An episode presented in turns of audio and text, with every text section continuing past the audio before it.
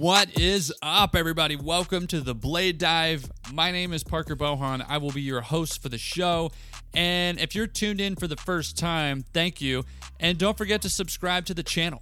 Follow us on social media as well at the Blade Dive on Facebook, Instagram, and Twitter. And tag us in those photos with the hashtag the Blade Dive.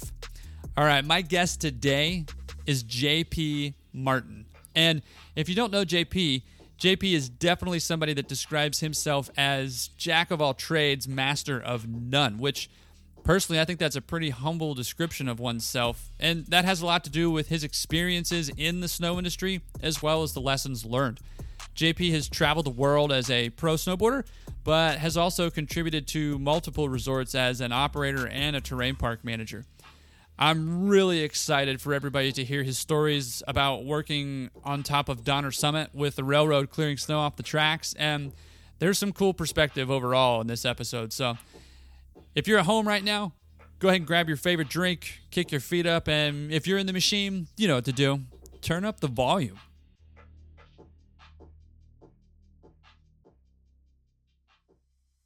Go ahead and give it the juice. Already.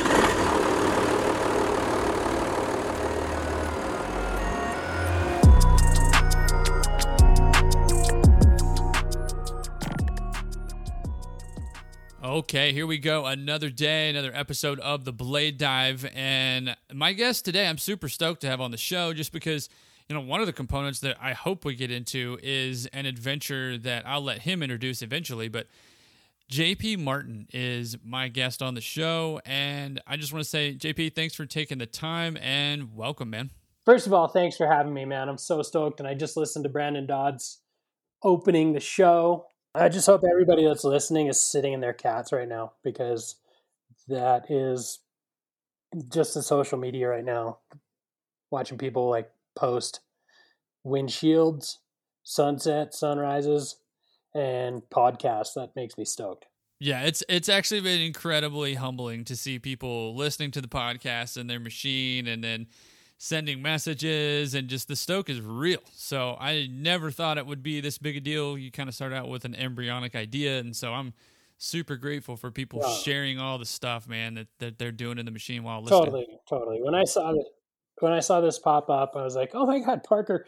And I was thinking about the first and worst blade dive that I ever had that really shook me. Uh, I had a I had a job on a logging site and I had a BR 100 that had a top speed of 23 miles an hour. Uh, and I happened to hit a stump at full speed, full sticks. It killed the machine. And I, and I was like literally like eight miles out in the middle of nowhere. Dude, that's that's a bit heavy. Uh, that's a deep blade dive for sure. Not only from the perspective of being in the middle of nowhere, but what you ran into. But look, man, I'm stoked you're on the show. Um, thanks for sharing that note real quick. I'm stoked you're on the show. So again, like, thanks for taking the time, and I think we, uh, I think we jump into it. Let's do this, man. Oh, dude, I'm so overwhelmed, kind of. You know, like I, I've done so many different things in a cat that I don't. I'm a jack of all trades, master of none, and I, you know that's kind of why I wanted to come on and talk about it was because there are so many people that I look up to. Yeah, and I think everybody's been that way that's come on the show so far. You know, you've got your your your individuals that you've idolized or put on a pedestal, looked up to, however you want to frame it. Um, it's just really cool to hear people share stories. So, but we're also talking about people's fuck ups as well, their failures, their life lessons that they've taken away from this job. I mean, that's a big component of what we're discussing oh, too. Yeah, so. if there's a way to mess it up, I've probably figured it out. Yeah. That's good that you can just throw that out there. I, that's what I'm talking about. I really want to start with the beginning too. I want to go chronologically with you as much as possible with all like the good nuggets in between, but let's start from the beginning and really just draw up a picture of what it looked like to to kind of grow up as JP Martin and and share that story with everybody first. Oh, uh, let's see. I like to tell people I was raised by wolves on the outskirts of uh, Aspen, Colorado and literally like my dad owned wolf hybrids and i was like bell to bell outside kid, I would only come home because I had to eat, and my mom was worried about me. But you know, like it was about being outside. I mean, I, when I was in second grade, I've shortened my name to JP instead of John Paul Martin because I could get out to recess quicker, getting my cursive writing practice done faster. I was like finding the efficiencies. That's awesome. Short, shorten your name. I mean, how many people can do cursive now? I can't. Yeah, Aspen was a, was an early adopter to snowboarding. Yeah, I think that's important to. I, let's hit that real quick. So, if you're participating in the snow industry, maybe you're a transplant into the area, or the other side of the coin would be that you've always been there your whole life. And that's interesting to me because, from my perspective, outsider looking in, it was like, dude, like, gotta get there, need to be there. Here's the location that I want to go to. But like I said, on the other side of that coin, it's an interesting story to kind of unwrap uh, or you know go through each page of what maybe that person's life looks like growing up in that town, in that location, around that mountain. And you were in it, like you came up in an era that was really kind of like that golden age of the shred, and you were around Aspen, Highlands, Buttermilk, following around what I would have to assume would be some pretty legendary uh, snowboarders at the time. Yeah, oh, yeah, for sure. Like we, I was, I was an Aspenaut, and that was what they called the the Aspenauts were the the little ski kid groms, and I swear that we ruined the knees of most of our coaches with overshot landings uh, on buttermilk because buttermilk was kind of a park. It was a natural park mountain that just had all those um, perfect rolls and flats that became uh, such an amazing place to build a park. And you know, twenty years, twenty five years later, you know, it was uh, it, it was my babysitter. Yeah, dude, that's so cool. But that perspective is what I'm talking about. From an outsider looking in, I'm going, you know, my outlet's going to be something else because I'm growing up in a different part of the world or the states rather for me. But were you the you, you said you were the bell to bell kid? Were you going, hey mom and dad, peace out, I'm out, I'm going shredding, or were you kind of around that ski team vibe and doing the uh, the team kind thing? Of, kind of both. Like my dad was a ski instructor for in Aspen for 47 years, and he would have to go to work, so he would drop me at Buttermilk at like 7:30 in the morning, and uh, he wouldn't pick me up till like 5:30 p.m. and I had to ingratiate myself not to get kicked out of the base lodge. Um, and I, I mean, shout out to the Pelletier family, kind of a iconic family that would go out and build a gelande jump over on the Tiehack side, and um, they had 17 children. I remember it was like the Pelletier family was a ski family, and they lived downstairs in the restaurant at Tiehack. Very cool. Like so, pseudo family kind of sounds like you're exploring things through um, what they kind of have to offer, which is rad. Like, you know, you got to find friends somehow, um, and you're in a close knit community. Is from from what I gather, that's what you're describing. So, yeah, was is that right? Like, were was everything pretty tight knit there? Like, you had your crew uh, whether it was the family, whether it was the team, whether it was your dad and the ski instructor thing. Is that? Uh, well, one of my favorite nicknames of my one of my buddies growing up was Trainwreck. Um, this this guy Nate Hansen, and we would always um, try and out jump the gelande jump uh, on Tiehack, and, the, and it was like a six foot tall cheese wedge with probably a hundred and twenty foot long landing, and Nate was famous for like landing at the bottom and falling out of his skis, like coming completely out of his skis and his poles, hat, goggles, gloves, uh, and his skis going screaming towards the, the base lodge. I mean, it was just like we had fun growing up, and it was it's what just gave me that wanderlust for life. Really, I mean, it was just like the ski program was all about fun. It was all about jump runs. and none of it none of it was built. So we were skiing in the trees, we were hitting natural rollers, and that just to me it was like, okay, this is what skiing is, you know, like and then transition to snowboarding and that mountain was insane for snowboarding. It's cool to hear like your perspective of because I've only spent a short period of time there and from from my experience it was very much like kind of flowy snake runs through the park um, how the park was laid out i mean i'm i'm seeing it through the later year lens where all that stuff's been developed and you've got stuff like the x games there and you're yeah. you're going through their regular offering for a terrain park and i was stoked. I was like holy shit this is amazing. I can't even believe i'm here right now.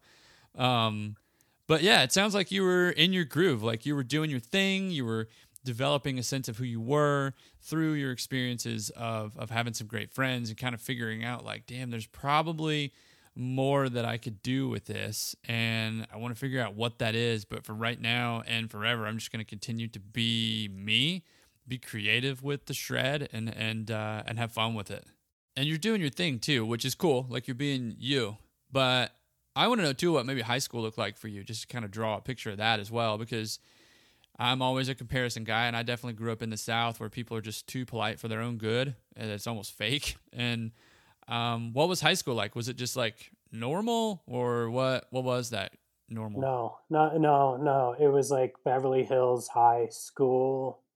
Um, kids would get Audis for their 16th birthday, and I was like the greasy farm kid from 10 miles down valley. And uh, my parents worked really hard to to provide for me to be a part of that lifestyle. You know, it's like as you get older, you get a, you, know, you get more appreciation of what your parents have done. You might be like, "Oh, I don't have this and I don't have that," but when you realize it, like, holy shit, I just grew up in Beverly Hills and uh, I got to experience it all, and I, I'm so thankful for the actual like Aspen experience. Yeah. And I mean, like I said, I didn't spend that much time there, but that place is pretty magical. There's some there are some cool things that you can get into there that would be really cool to be exposed to as a kid growing up. Um, there's also some history there too. So Oh, it's it's all like smoke and mirrors. I mean, don't get me wrong. Uh, there's a dirty fucking underbelly of Aspen that you're like, woo, you know, like growing up and hearing about people being blown up in their cars by drug cartels because they turned state evidence to against the cocaine industry. You know, it's just like, okay, I don't like that. Yeah. I mean, every town's got history, though. You can't run from that. Every town's got history. But yeah, it sounds like you knew you were pretty just privileged. Like you had an opportunity. I was lucky yeah. shit. I was so lucky because I, I grew up with a job. I grew up working. Um, I got to travel in high school. I almost didn't graduate high school. I was actually forced out of high school. Ooh, dude, that's deep. Uh, Let's hit that for a second. What was that all about? Well, I was a ski racer and and I was gone like Thursday through Monday all winter long. And I was like junior Olympic level ski racer and raced all over the place and a lot of the guys I went to race against ended up on the US ski team, but I got super burnt out on it because the Aspen program just didn't they stopped having fun and for me skiing was was all about having fun and that's why snowboarding came in. I think when i was like 13 somebody brought a sims Lonnie Toft pro model snowboard to the middle school and we had this huge sledding hill outside our middle school and that's all i wanted to do was ride that plastic deck with a skateboard interface with a ski bolted underneath it to keep the nose from folding up and like one bungee over your feet. And I was hooked.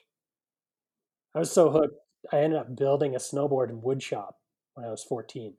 And the, the woodshop guy was totally cool with it. He's like, all right, we're going to have to put this thing in a press. And we don't really have a press. So let's go grab one of the railroad ties outside. And he cut the railroad tie on the bandsaw and we put this piece of plywood in it and we put all these pipe clamps on it and took it and put it in the school nurse's bathtub and for like five weeks it was my job to go up to the school nurse's bathtub, which became a science experiment with a creosote railroad tie and a bunch of pipe clamps, and like tighten all the pipe clamps so that the nose got bent.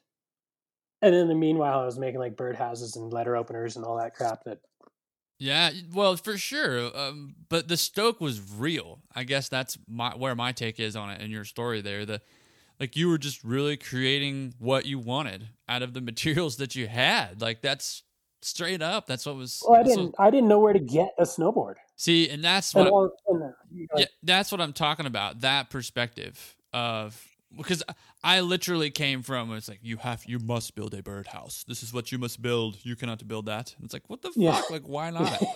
So yeah, man, like that's so awesome. But tell us how it came out. Did you write it? Did it? I mean, what happened there? I don't know. That's the other half of the story.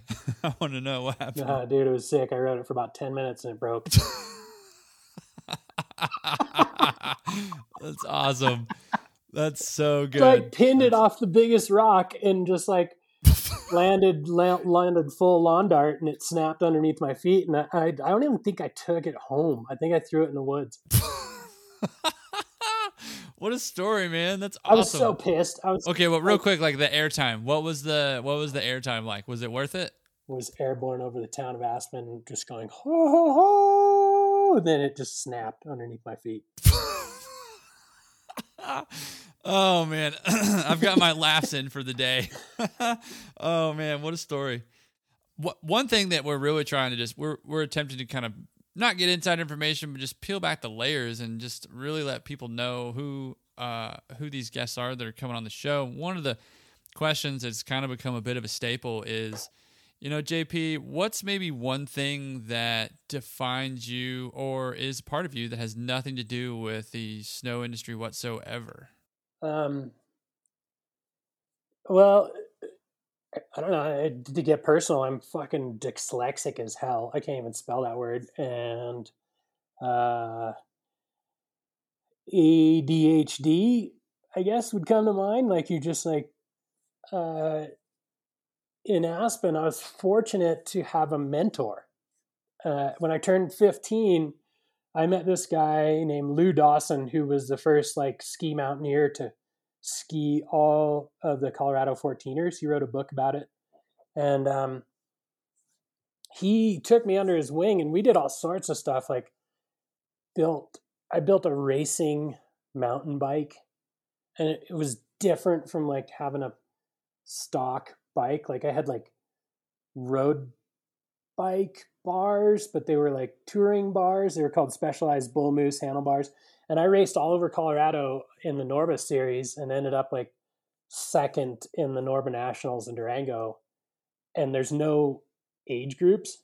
I was 15. Like I, I drove myself to Durango from Aspen in a, like an old Toyota, uh, two wheel drive Toyota Love or whatever it was with no license plates and no insurance.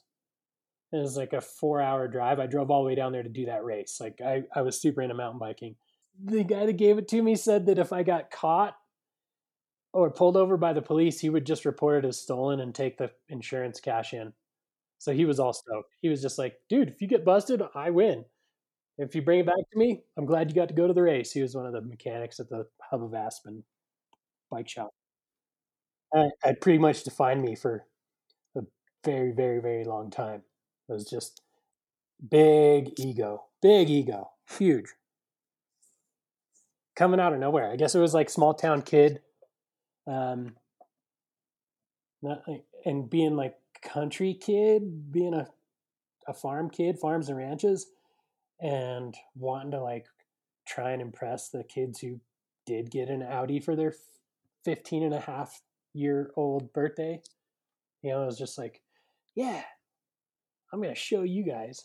Do you do you think that's something that stuck with you for a while? Uh, that that the way you carried yourself, trying to whether you were trying to out to prove something or the way that you went about winning or losing, was that ego kind of in place for for quite some time in your life? No, I mean, it was just like this driving force uh, that carried through my mid 30s of what we probably see in social media nowadays like check me out i'm ripping and we didn't have that outlet so it was like contests it was um,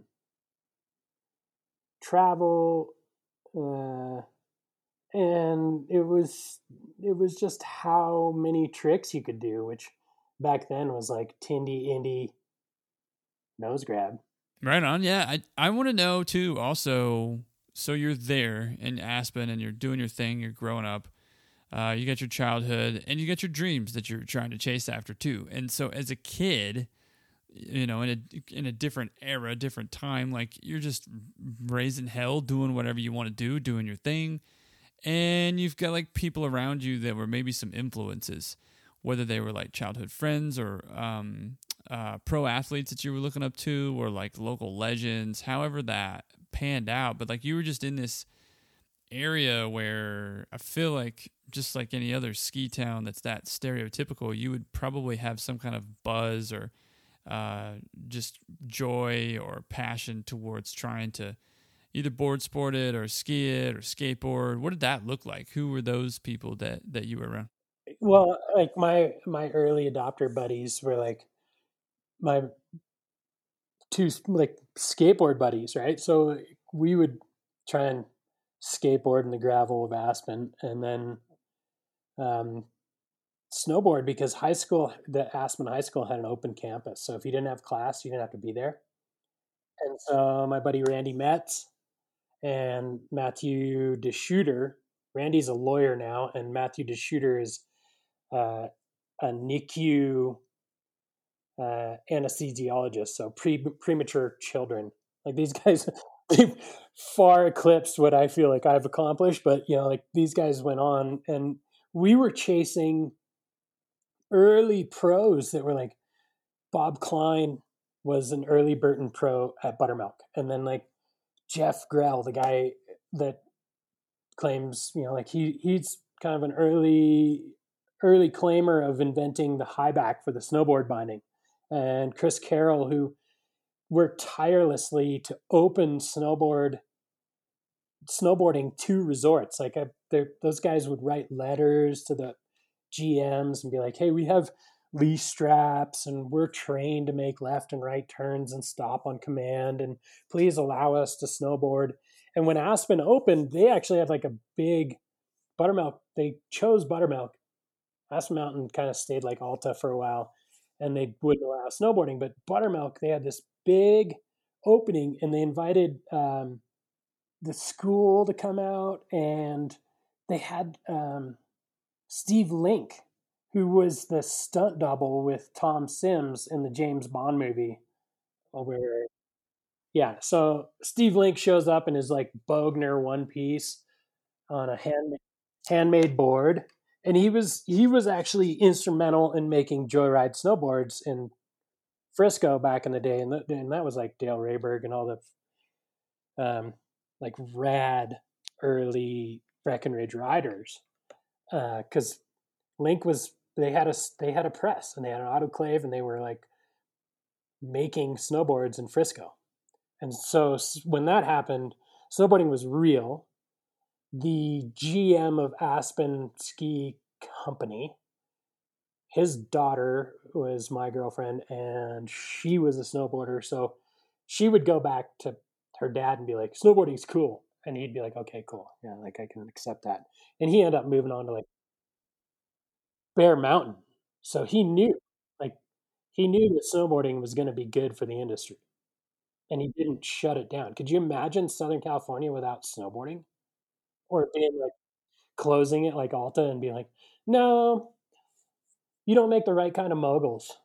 Parks came out of some. I, I know a lot of people like to claim that they were the first park builders, um, but I'm gonna like lay something out here. There's a dude named Travis Eva who worked in Southern California, and he has pictures and stories of being like the guy that got the early park cats and he pushed the snow into place and he was the one who was like the grooming manager that said this is important this this is what needs to be done. I know Mike Perillo and uh, some of the early park builders really benefited from having a open-minded grooming manager, and so I just wanted to give a shout out to Travis Eva for being uh, an early acceptor of enhanced terrain.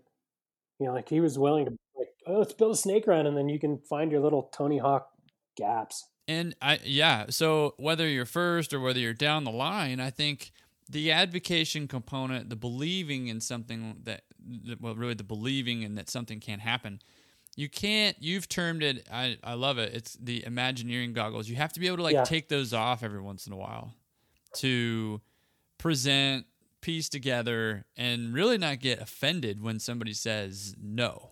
Um, maybe elaborate on that for us. Well, that I mean, if you if you make a presentation and you're just like, this is going to be the sickest thing ever, and you get told no, it's because your Imagineering goggles weren't tuned in. You know, like you didn't make a good enough presentation and you didn't have the numbers or the vision to explain it because there was too many like dudes and fucking fuck yeahs in your presentation instead of like, hey, this is going to increase our sales by 20% on this weekend.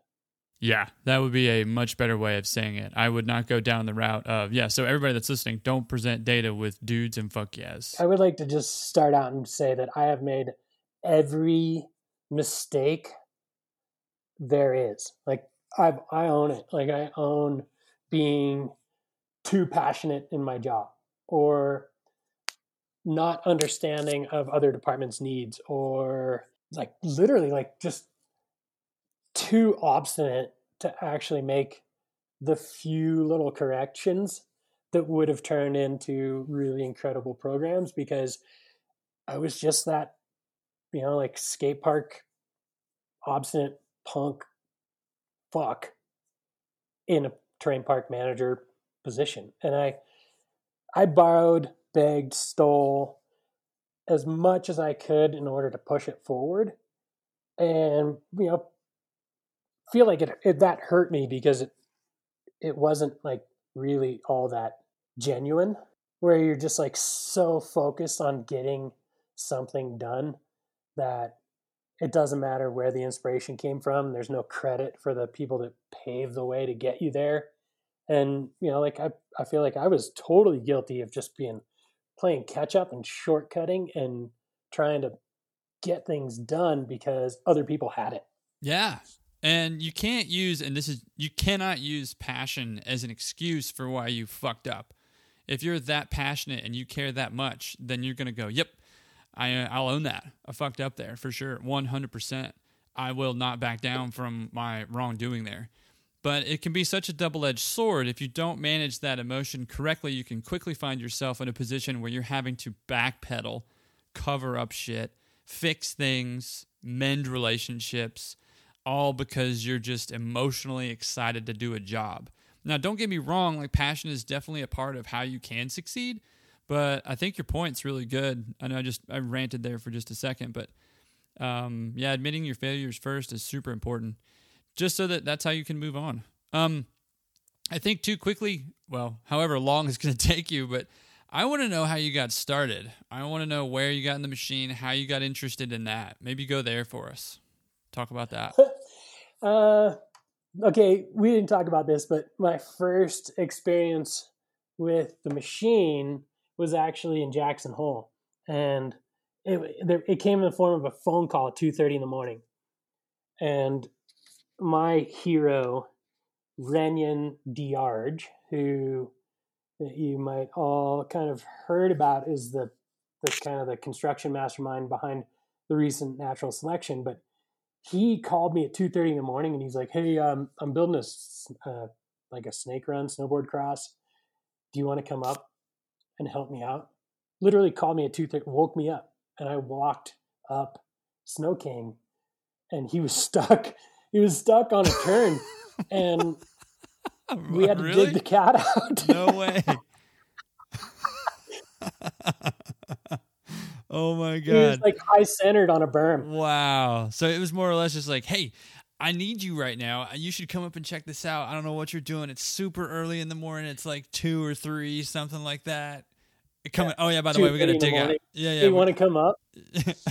I'm in the cat, and I just thought that was the coolest thing ever. Like he was so good at operating the machine already for what he had. Like he was driving like an old 3700 D handled LMC, and uh, I don't know if that was the, the vehicle, but you know, it was like it was one of those things where you're just like so outgunned and for what you're trying to do, and the joy of creating an event for the local snowboard shop, skateboard shop.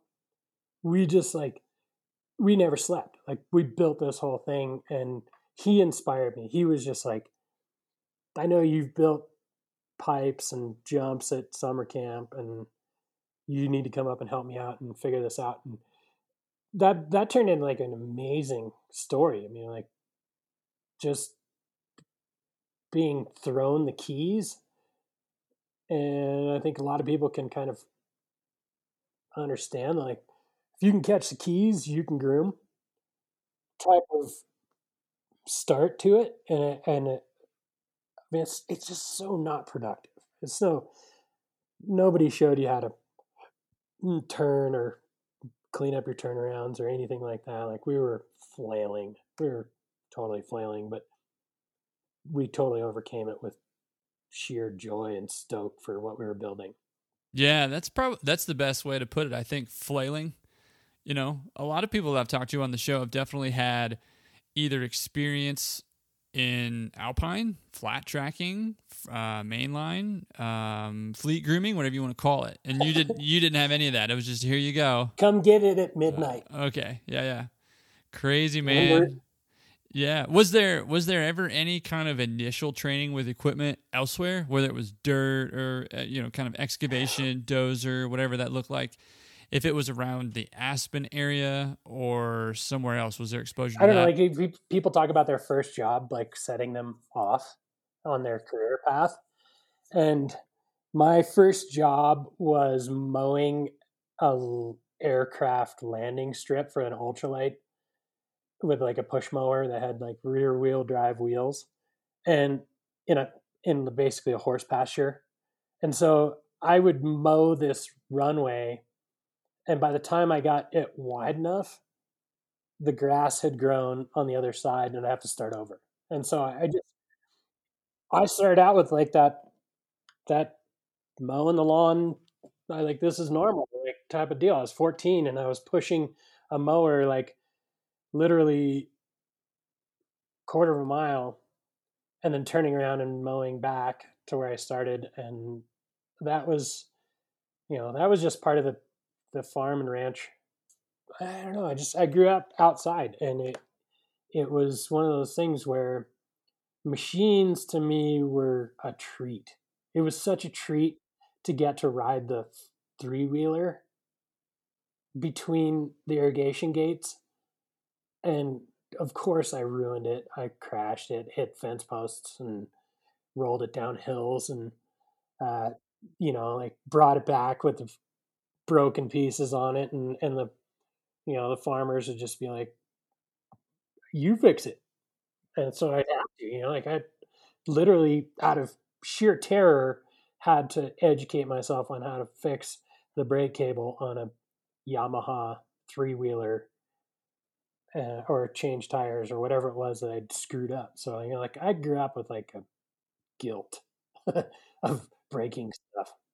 Yeah, and, and the other um, side of that story too is that so with you growing up around the opportunity to be around equipment, uh, whatever it was, and, and, then two the professional rider that you were too, like you're being paid to snowboard, but you were also around some pretty amazing uh, other snowboarders too, some profound people that definitely had an impact on the industry back then.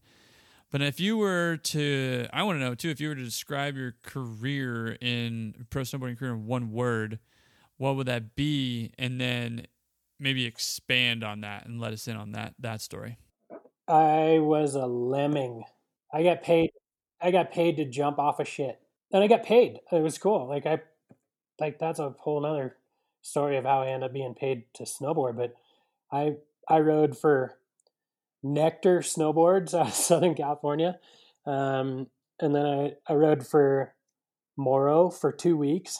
Yeah, they were awesome. Like I still have like some like fond memories of how good those boards work, but they just would break. And they kept they stopped they cut me off. They were like, "No, sorry, man, you break too many boards." And I, I really wasn't trying to. I wasn't like bashing them on things or anything. And They just like riding, and they would just like snap between my feet. But I ended up uh, I ended up having a pretty cool career because I was really infatuated with riding half pipe. That was that was where careers were made in like the early 90s. Snowboarding gave me the world. Like it it it literally paid for me to have first descents in Alaska, to go to Russia and heli ski, to ski all over Europe. And I say ski, I mean snowboard, but fuck it. Ski is ski. And to meet my heroes and to literally just soak it in and chase the pow. Okay, JP, before we get too far along in this, I definitely want to jump into the push road question of the day. So let's roll that intro. The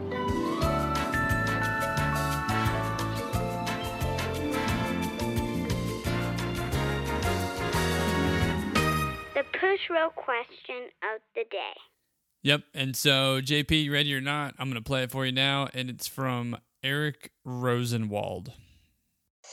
Over your career, you've done so many interesting things in the snow sports industry. But I think the craziest, fascinating thing you've done was working for the railroads on Donner Summit that one year.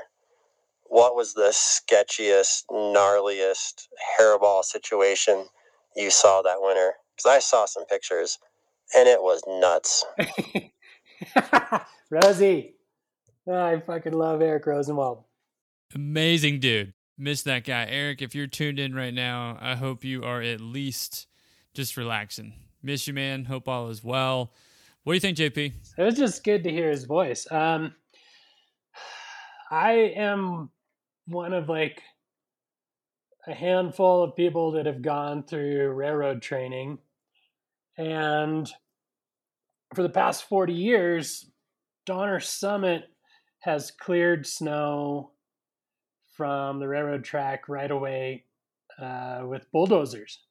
And this uh, guy, Matt Saley, from my time at Squaw Valley, has convinced them that a eight or nine mile an hour snowcat is a more efficient system than a two mile an hour snowcat.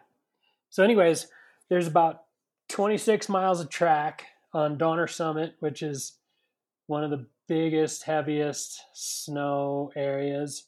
Um, the year that I worked there, was an 800 inch winter, and we'd actually waited two years to get a chance to like drive a cat near the railways, which um, are pretty much the most stressful job I've ever had in my life because the freight trains come up and down Donner Summit. And when those trains don't run, the Union Pacific loses a million dollars a day in profit. Plus, the uh, when the Amtrak doesn't run, they they lose like twenty five million dollars a month in stipends from the government. So that that pass has to be open. And Matt Saley figured out that if he got a 600 and push snow, he could basically open the doors to a new business for a guy who was just he was a he was like the special projects guy at Squaw. And he hired me and we had to go through all the Union Pacific training down in Sacramento and it was like it was eye opening to railroad safety because the Amtrak trains travel at 45 miles an hour over Donner Summit, which is a pretty big climb and a pretty big descent. And they can sneak up on you pretty quick.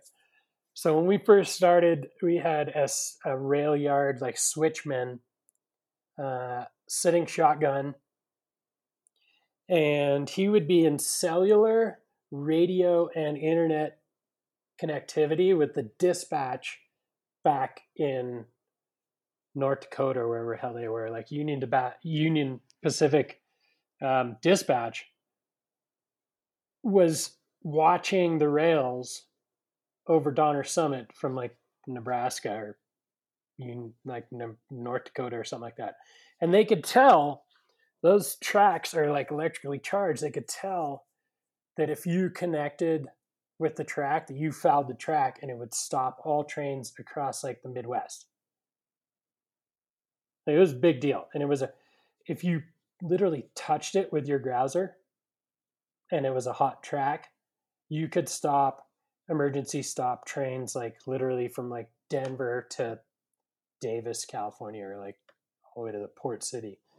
And uh, we had like we had no idea what we're doing other than that we love to hog snow. And the snowcats just with the ability to wing snow and open a wing and just haul ass really um, changed the game change the game of snow removal on uh, snow covered passes for railways. I mean, we ended up clearing. Um, we ended up clearing a rail yard that had 16 sideways on it. Like, um, you have the the two tracks going north and south, and then like all these different parking lots of for trains. And we were able to clear three feet of snow off of the rails in two days in this rail yard. And the funny thing was, is they had sent a plow train down from like Oregon, and by the time the plow train got there, we had we had done we'd done the job in 16 hours. I mean, like, and sending that train down took 24 hours just to get there. So the railroad was like, this is incredible. We've never seen anything like this. They actually hired somebody to like do a live drone feed of us working on Donner Summit so they could actually see what we were doing. Because every time the train goes by, all the bulldozers that they had used in the past, and they would have like between five and 15 yellow iron D like D6 to D8 bulldozers pushing snow away from the the track because that's how they'd done it for 40 years. And between me and Matt and the Snowcats, we were able to do like something like 16 miles of track with two vehicles. And it became a war. Like the it the bulldozer dudes hated us. They hated us. They I was like gonna say they probably hated you, man. 40 years Yeah. of like and those guys were on like such a gravy train like they were like start the clock they would punch in in sacramento and drive all the way up to summit like the Su- donner summit and then warm up their machines and fuel them up and like they'd get like three hours of work done a day and we were we would start at like 6.30 in the morning and work 12 hour days and we were between the two vehicles we had like a an old bison and a, a detroit diesel 300 PistenBully and we were able to like clear more track in a day and move faster. Plus we were like showing these guys up. You know like every time a train came by the law was you had to be 19 feet from the rail and we could keep moving.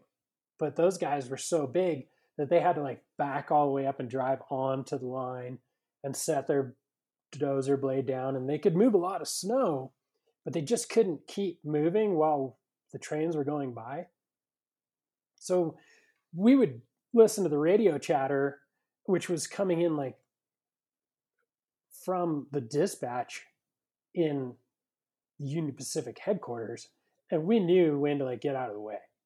And it was, I mean, I think that Eric asked what the most terrifying point was was going through the tunnels, driving our cats on the rails, like literally like grousers on steel, and the tunnels are 17 feet wide.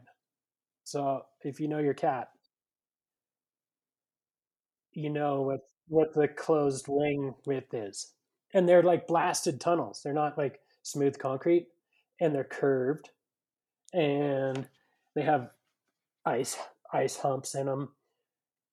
I think the second gnarliest part of it was crossing all of the bridges because basically the Union Pacific was like when you need to drive on the tracks, you drive on the tracks. So grousers, if you break a grouser, it doesn't matter. Just bill us for it. And I think I broke like 300 grousers that winter. A million dollars a day profit versus 300 grousers.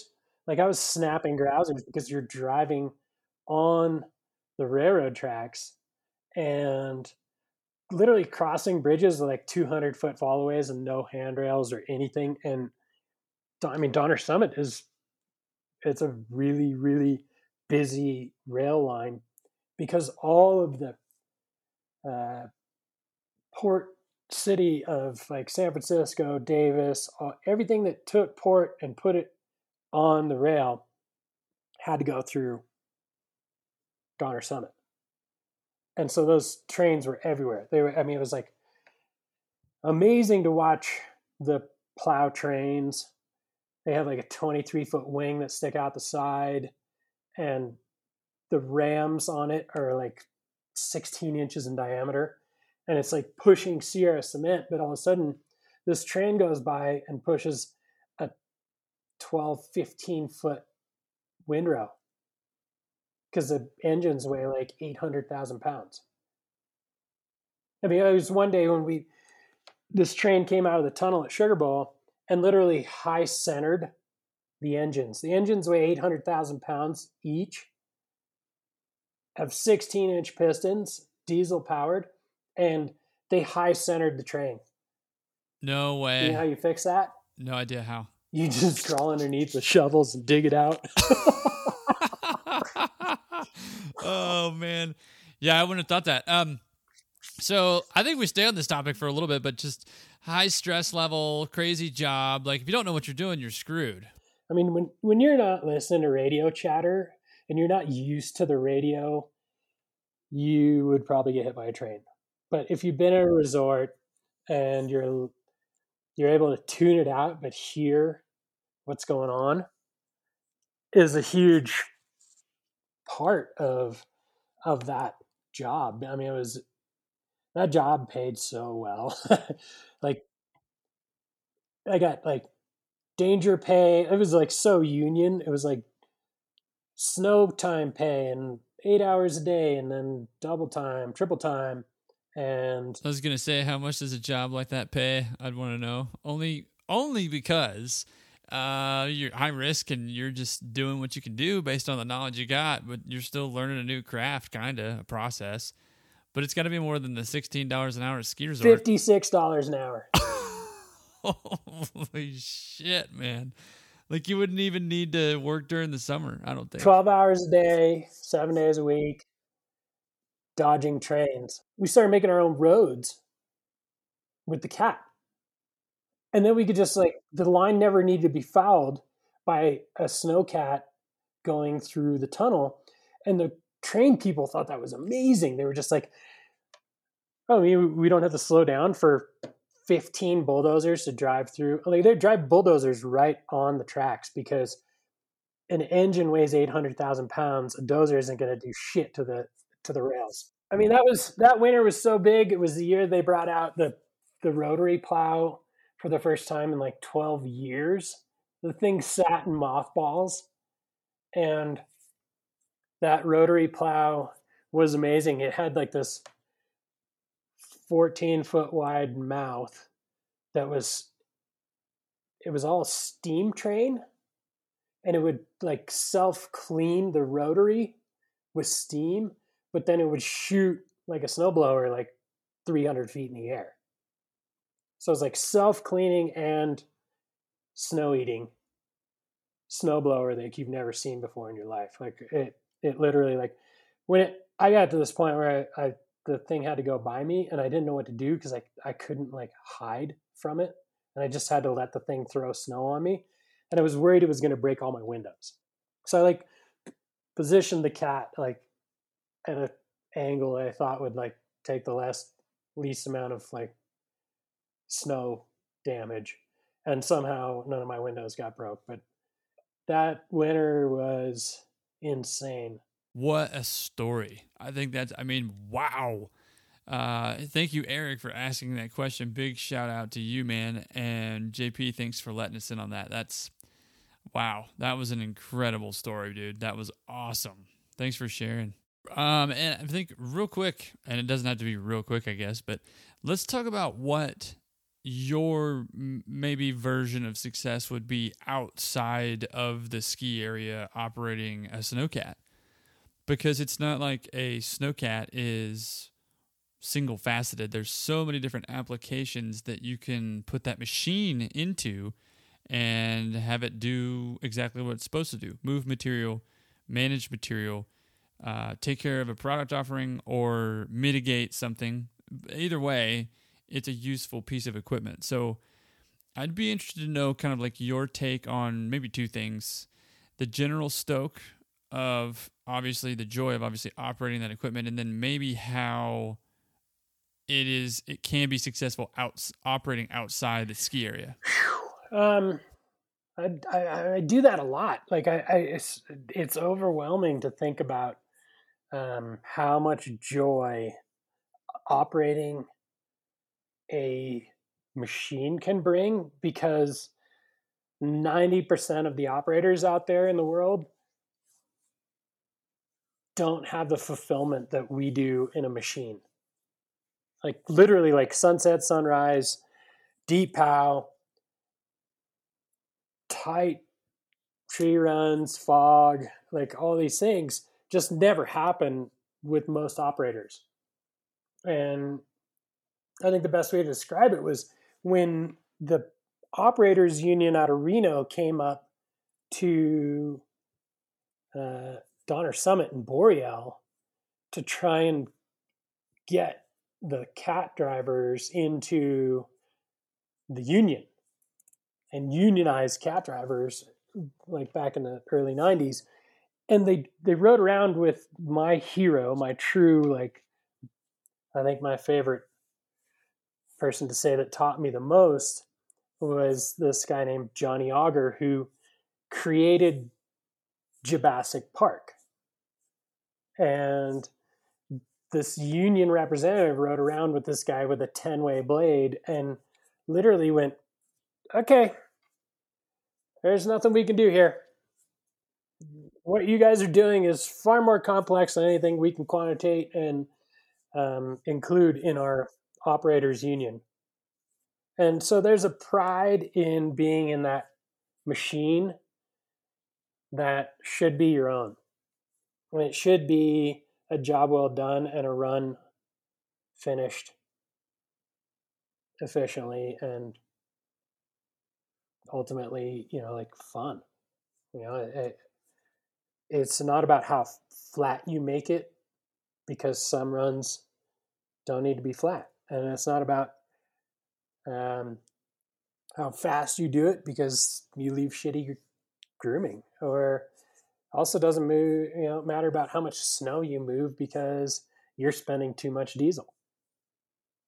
Uh, and so finding that real pride in being a professional is this never ending pursuit that takes years to become an operator instead of a driver like you're when you're an operator it's like you're concerned about fuel consumption, you're concerned about machine wear, you're concerned about product, you're concerned about fun.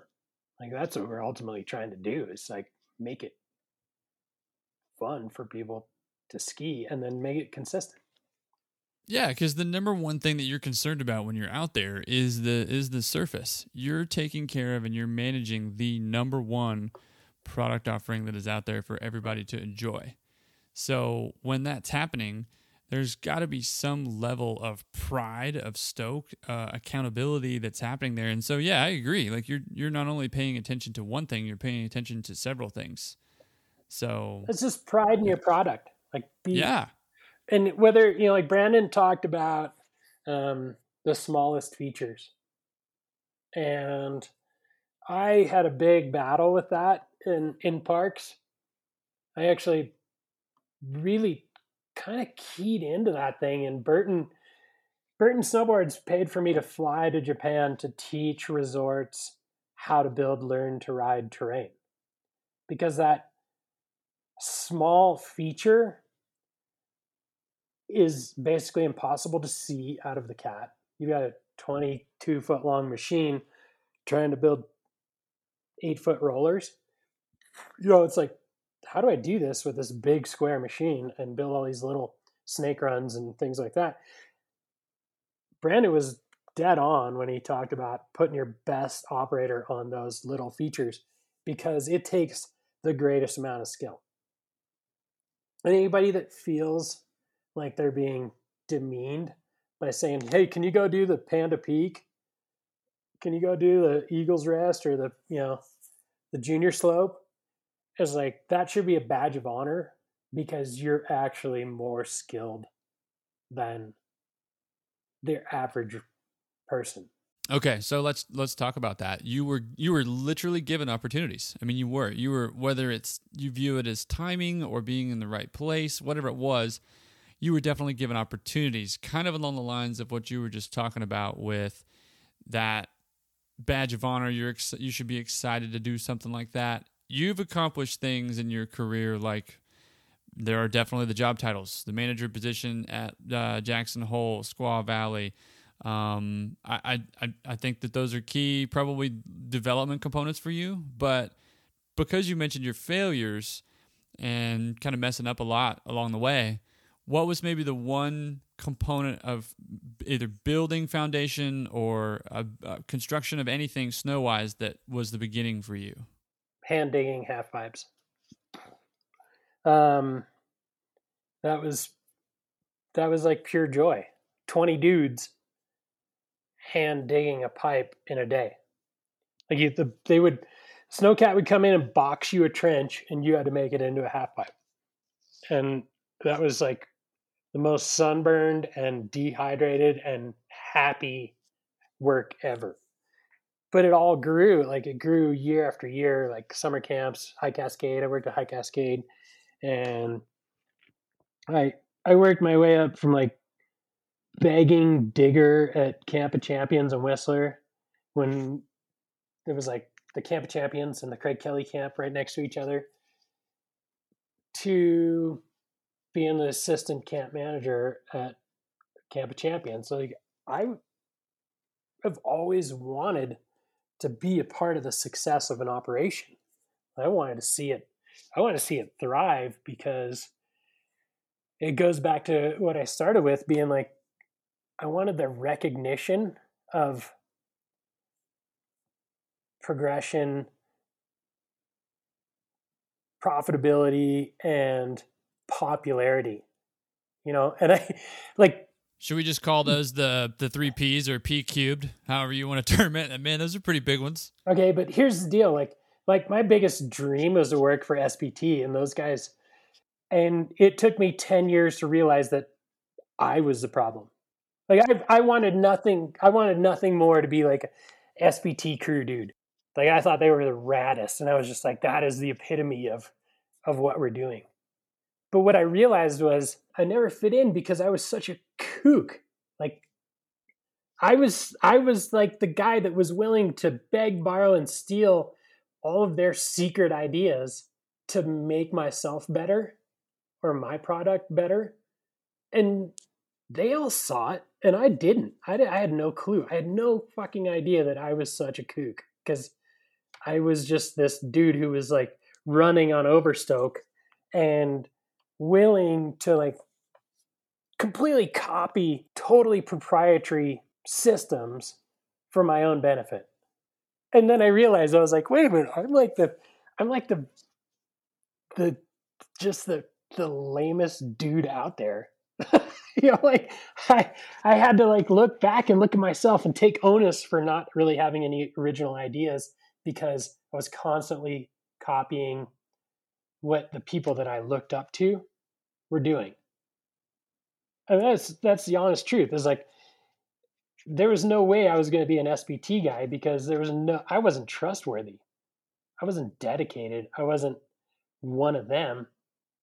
I was just a guy that was like so stoked to have a little bit of everything that I really didn't have a plan.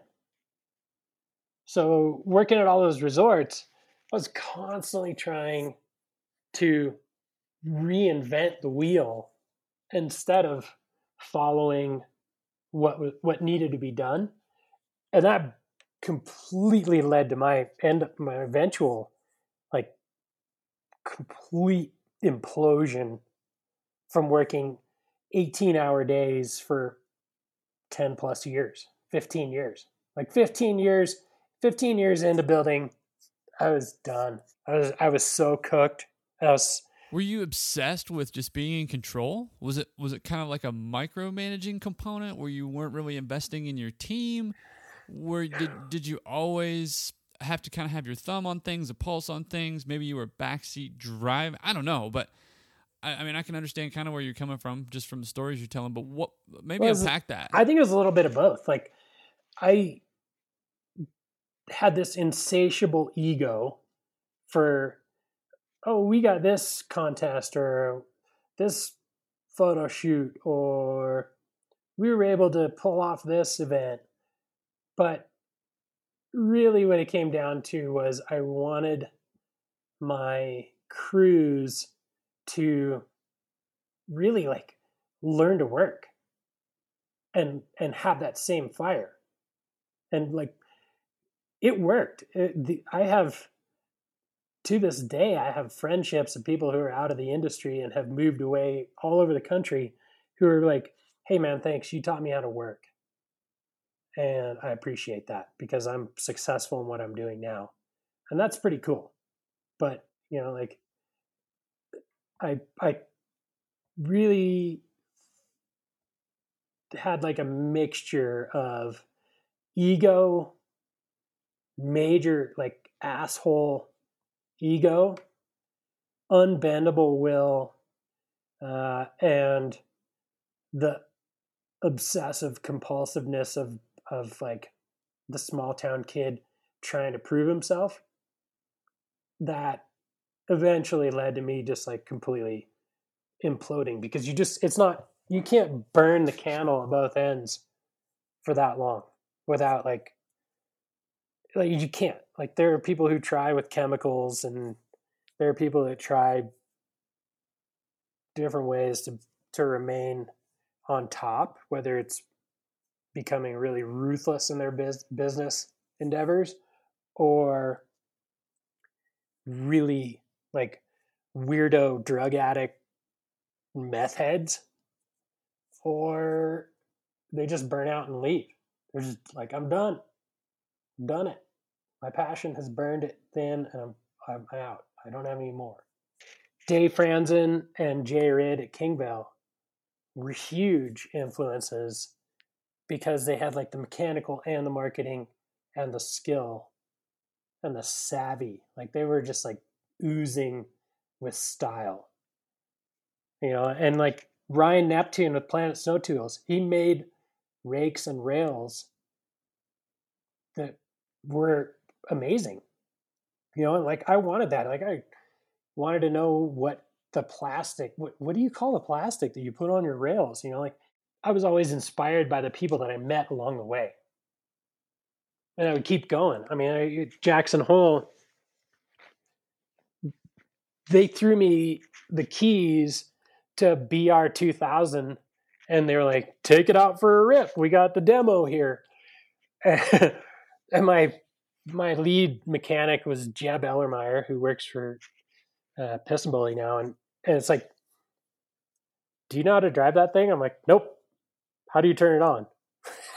you know, just like, like so many of those things, so many of those like experiences going to Mount Hood and watching Jeff Flood push like 16 to 20 blade stacks of wet snow downhill with a 350 ME.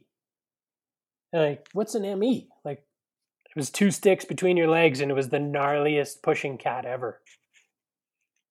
Like, Jeff Flood got it. You know, and Steve Cruz, the mountain manager, was willing to buy him and custom make a cat to push features into place on the glacier. You know, Logan Stewart teaching me how to drive around in the fog. The operations manager at Hood. I mean, I'm just like so thankful for the people that I got to hang with. I mean, in all honesty, it was like just flailing around blindly going, What do you guys do? What do you guys do? And it, I mean, it was obvious that I was really trying too hard, but I learned so much. I learned so much from those people, and I was just insatiable. Like every time I got to sit in the passenger seat, I took it.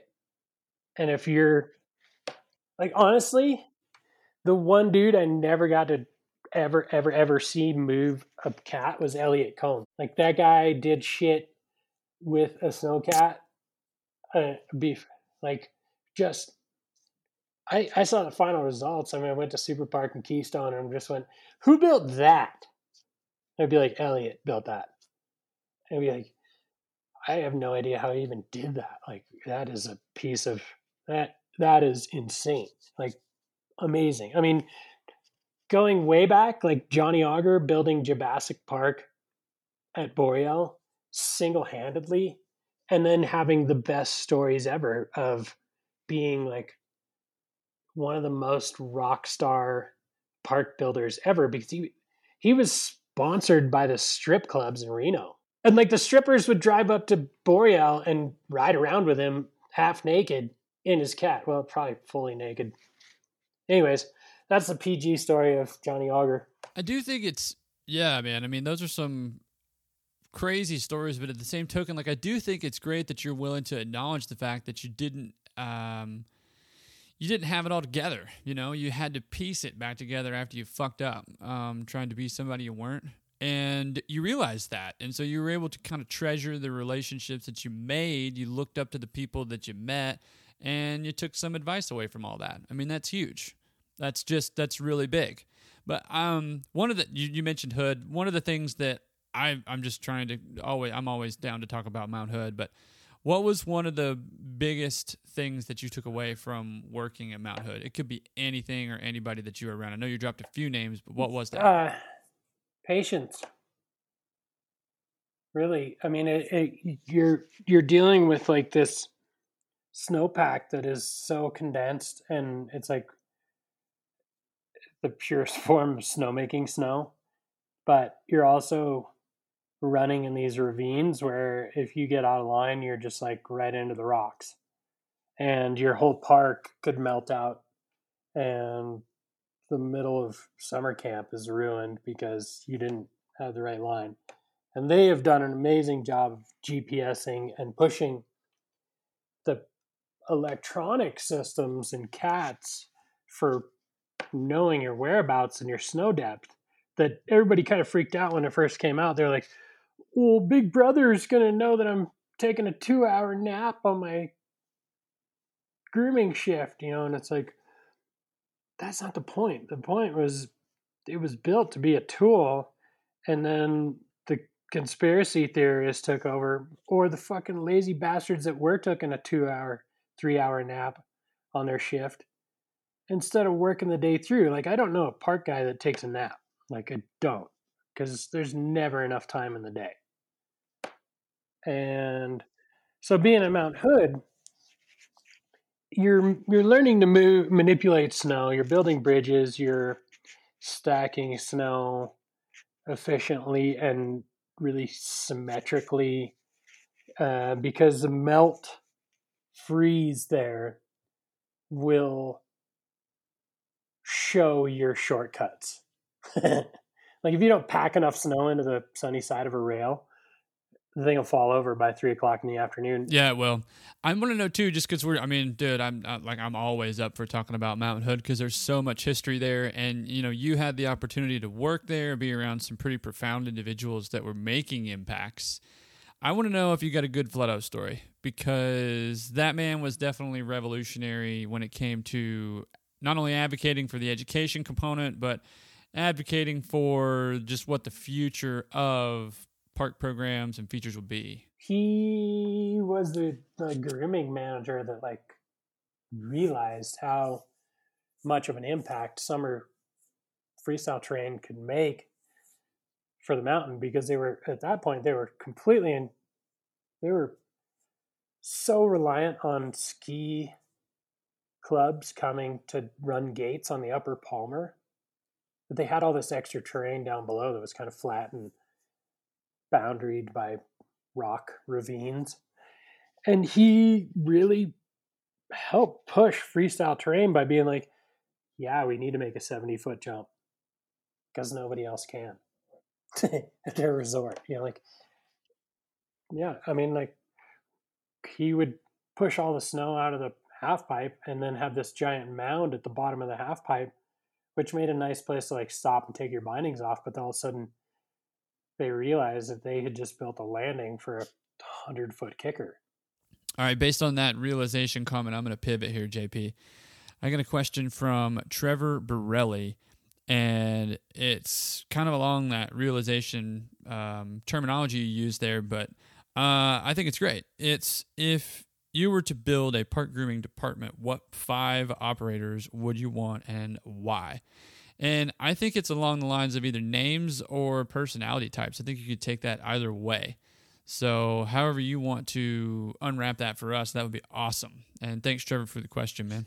Well, like, like immediately, I just come up with five. Like, I'm like, you have the builder, and then number two is the finisher. Number three would be um, the documenter. Number four would be the devil's advocate, and number five would be the rookie.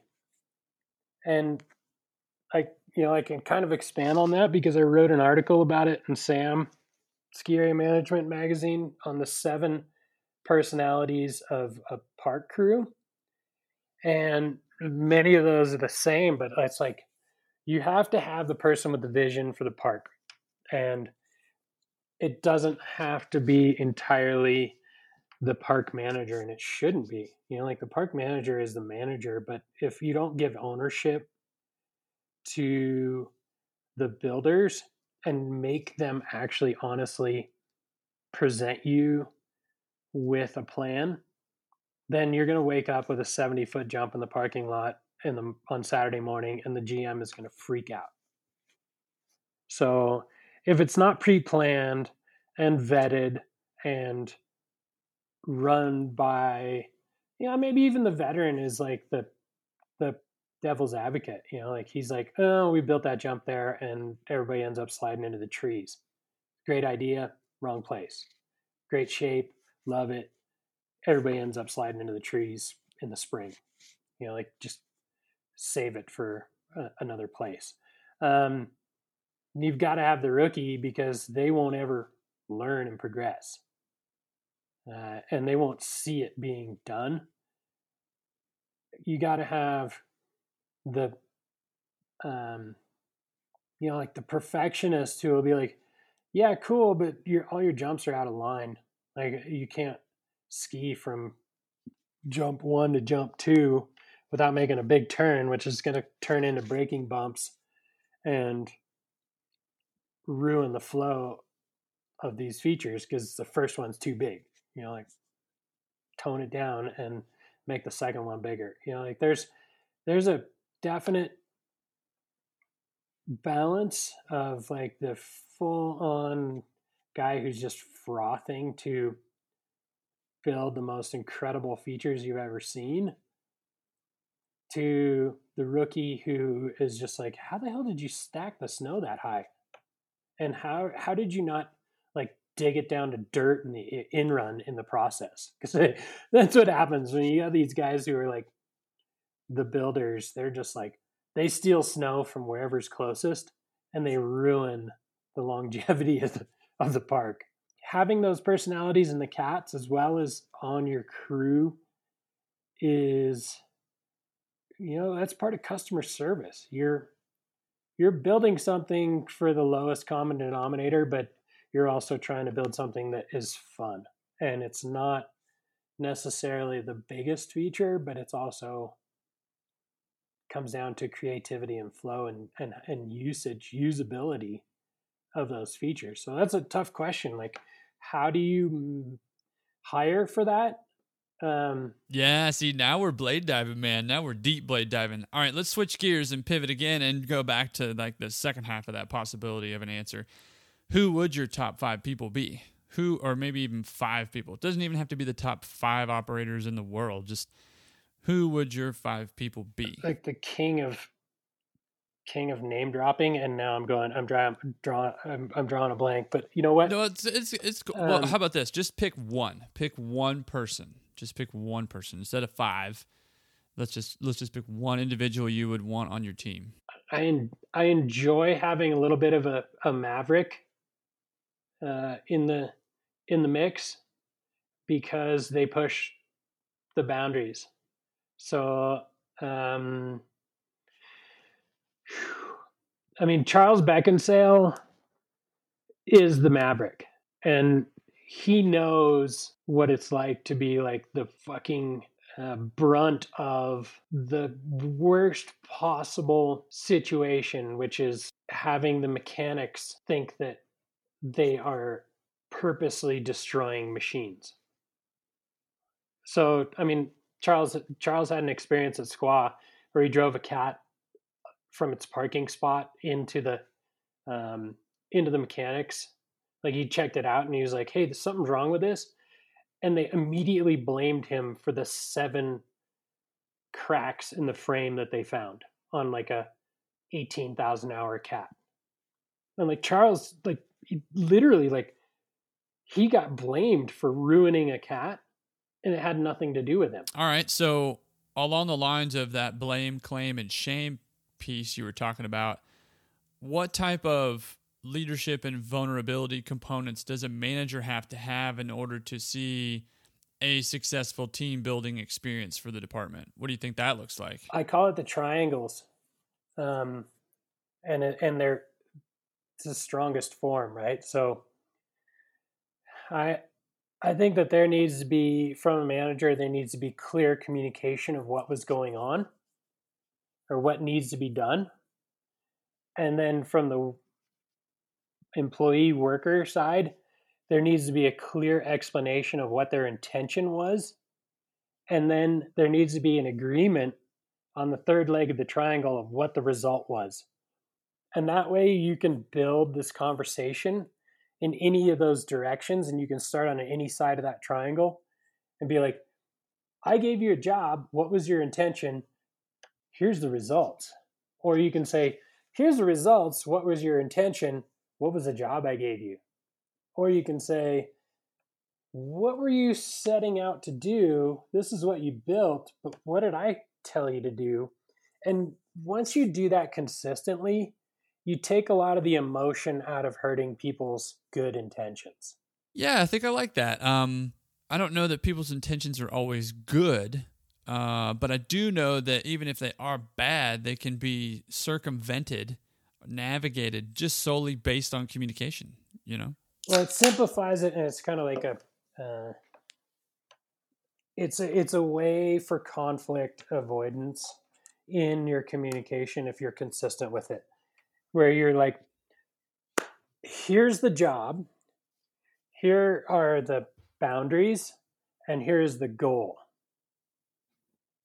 And that's communication from the manager. Like you need to be clear in what needs to be done.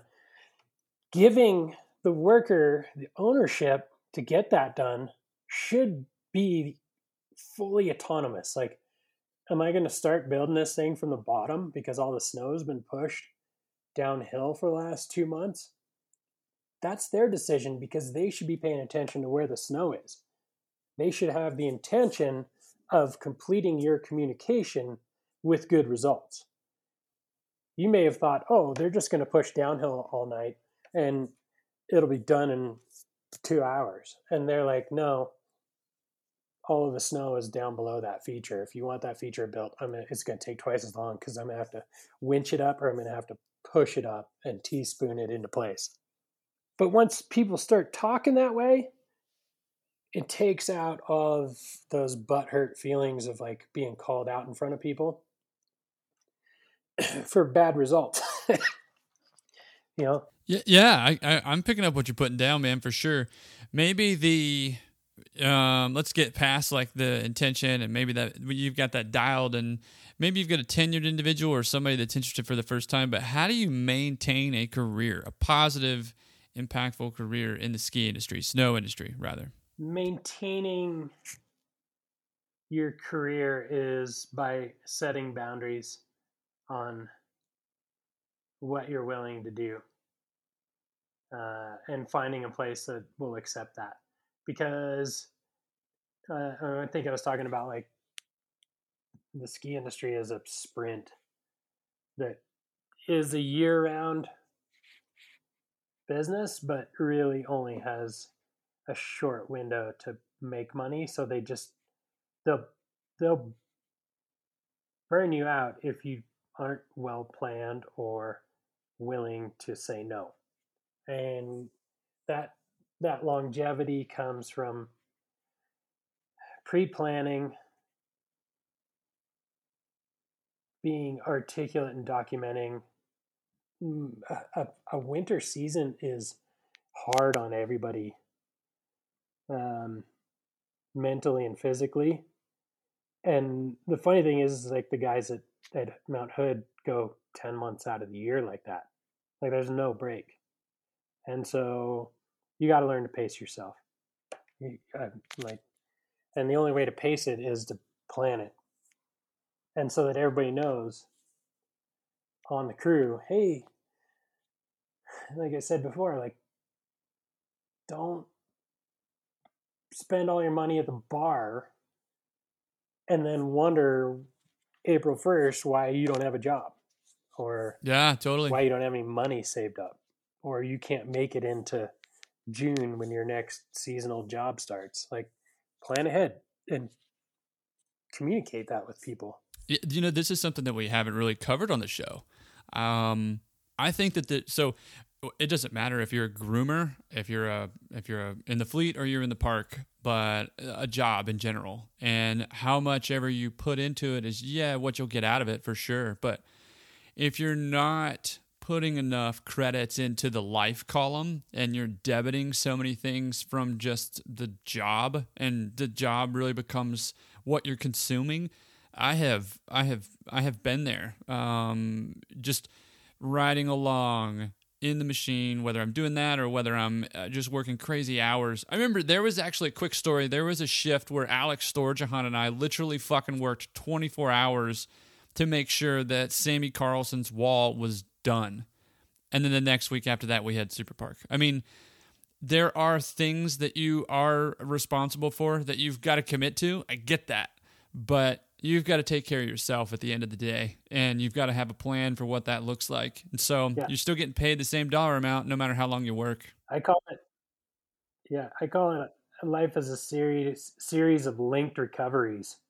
Damn, that's good, dude. I like that. I you like know, that. Like you catch an edge and then you point it and you still make the the sweet spot on the next jump or whatever it is like you roll down the windows on the first jump and you don't think you're going to make the next one but you waxed good and you know like linked recoveries man you're just like you're committed yeah it's kind of like managing the chaos or i like to kind of put it as you know you're making music out of the noise that life provides sometimes uh, drowning out the negativity i know that's maybe glass half empty perspective with whether or not there may be noise coming your way. But at any rate, you're definitely dealing with challenges. And I think that they can be hard sometimes. And, and especially if you're maybe overcommitted into a job and you're not really putting back, like I mentioned, anything into the life column of uh, checks and balances. But I want to know, JP, maybe when a, a, a deep blade dive in life um, maybe happened to you and you kind of had to figure out a way to, to get back in it and either find the love for the, and the passion for the industry that you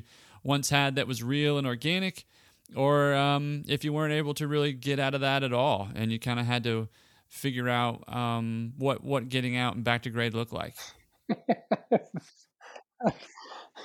those, those are like the hardest fixes. Um, it's usually springtime. Uh, I'll say that. And it's because you're tired. And for me, it was it was managing three shifts.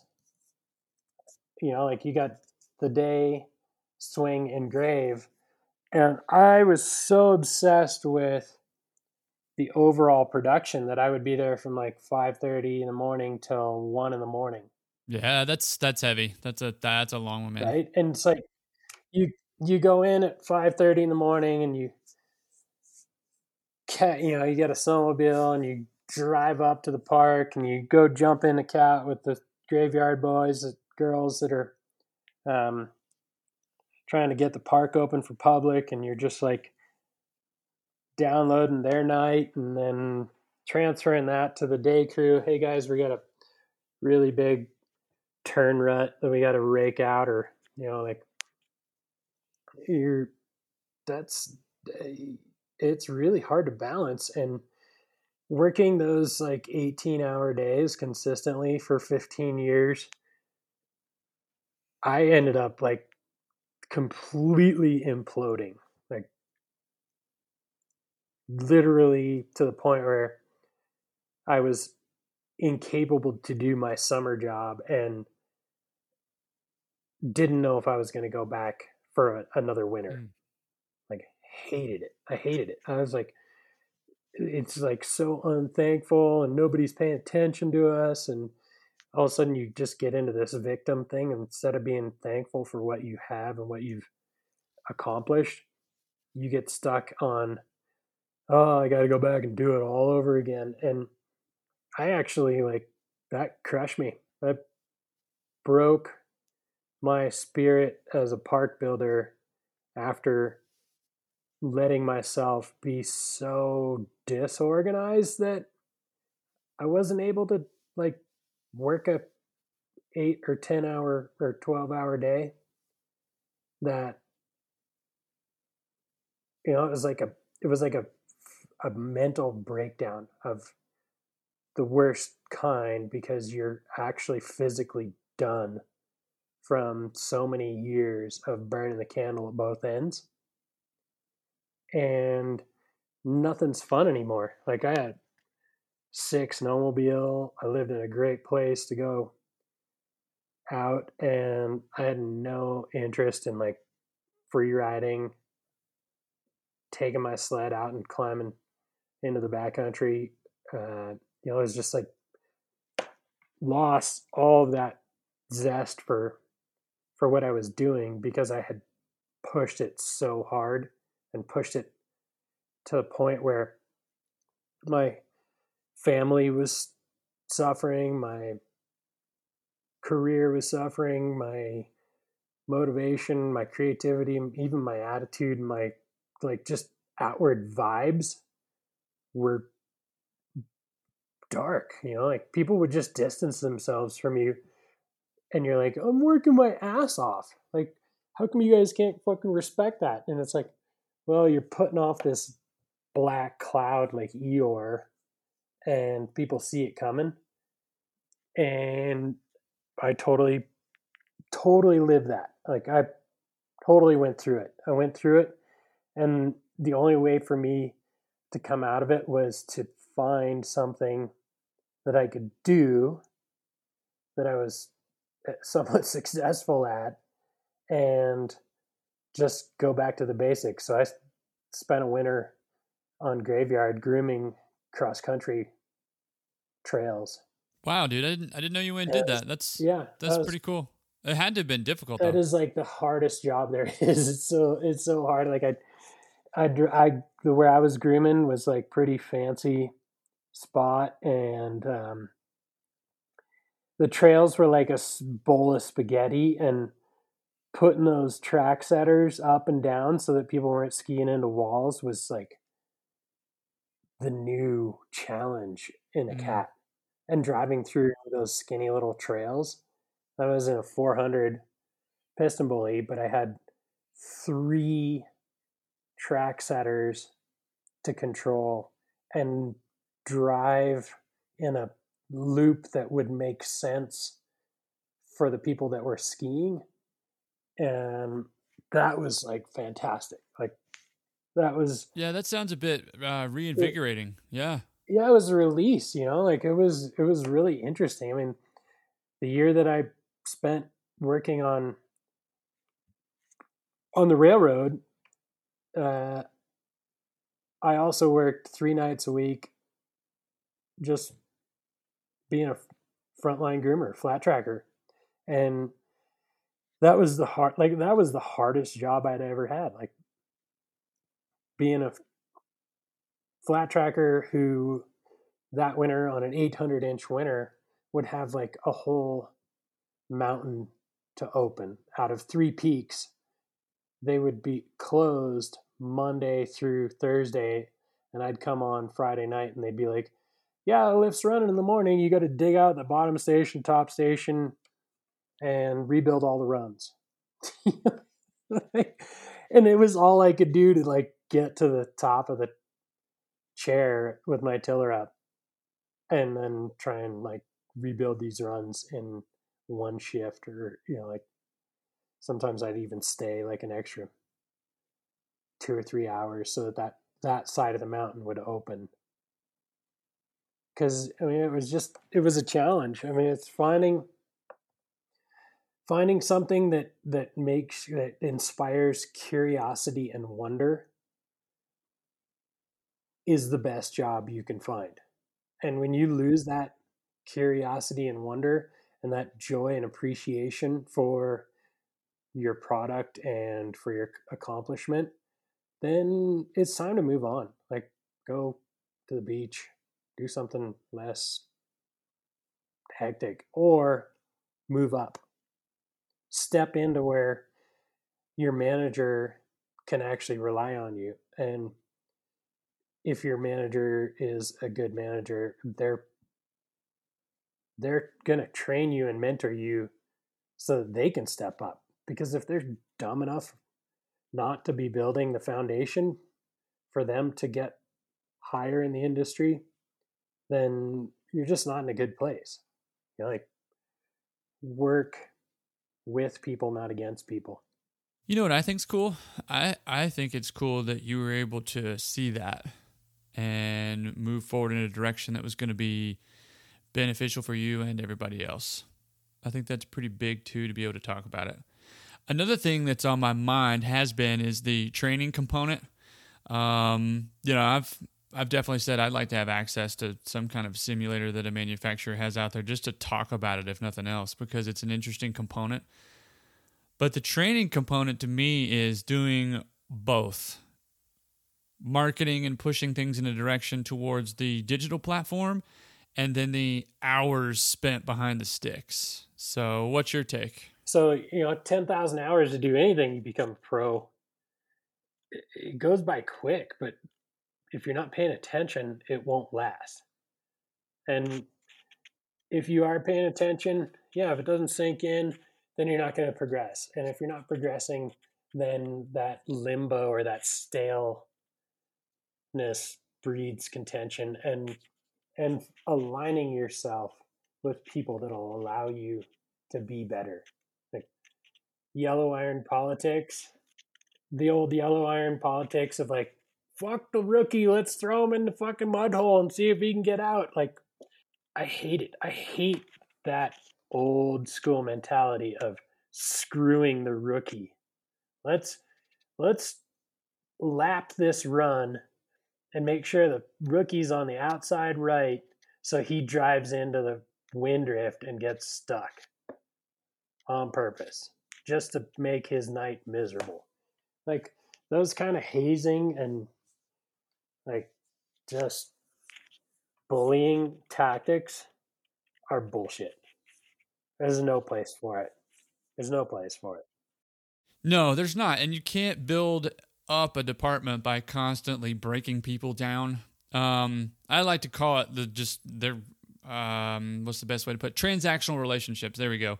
When things are transactional, you're not lifting anybody up. You're literally moving on from one thing to the next. You gotta lift people up. Ah, man, it just makes Yeah. makes coming to work such a joy. Yeah, it does. It does. And um, one of the coolest memories that I have of just being in the machine was I had two gentlemen last year, Elijah Sutton and Tyler Lincoln Goodman, who literally were they understood they had they had minimal or zero experience, but they also they also wanted they were hungry and they wanted to contribute. That's all it was. They wanted to contribute. They wanted to be a part of the team. And I thoroughly enjoyed uh, taking them in, you know, holding their hand and, and just showing them as much as I could and telling them that they had it and believing in them. If you know, the resorts continue to make rookies miserable, there's very few people that are willing to do it out of passion. And you got to recognize that it doesn't pay that well, but it sure is fun. Um, you know what? I think you could probably yes, it doesn't pay the bills, but when you can instill confidence in people, but there's that component of negativity. Like you got to hold people accountable to that. Be like, dude, you're fucking it up for everybody, man. Like, And demanding that from your managers. Like, hey, the crew is actually doing pretty good, but you know what? It, you're detracting. You know, like that's a that's a tough one because a lot of people are afraid to better everybody underneath them because then they're like, oh, well, then I become, I'm not relevant, and my position. They siloize themselves instead of building a pyramid. You know, it's like top down management is just. It, we've all learned that it's not working, so bring people along. Yes, definitely bring people along. And uh, maybe instead of thinking that you're going to be irrelevant, and you're trying to protect all your ideas, it's probably more important that you get relative with the situation, that the future's on the way. Whether you want to believe it or not, man, people need to get relative with the fact that this next generation that's coming up is the future of the ski world, snowboard world, snow industry. And we should just embrace that shit. Um, we should encourage them. We should be positive. We should let them be themselves and figure out how we can manage their skill sets and put them in the proper situation, and so that they can so they can have a bright future. And, and the future of this industry will be amazing. That's just my two cents. Um, JP, I really want to say thank you so much for taking the time today uh, to to jump on the podcast and be with us. I always enjoy catching up, and I think your humble uh, beginnings and your your humble stories of how you've learned and failed, and you're trying to reinvent yourself now, are are definitely testaments to your character and and once again getting relative with the situation and, and trying to grow. So thank you, man.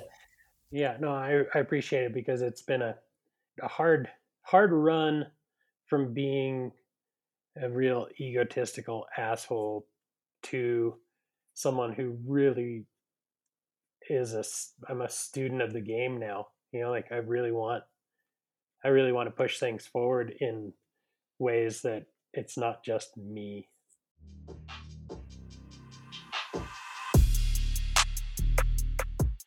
Okay, before we get out of here, I just want to give a huge shout out and thank you to JP Martin for coming on the podcast.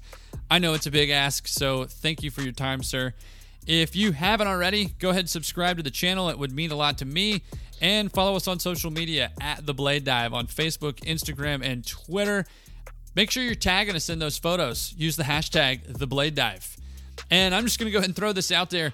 My favorite part of the episode was definitely the railroad bit, and snowcats go elsewhere besides ski resorts. So maybe let's keep talking about that kind of topic.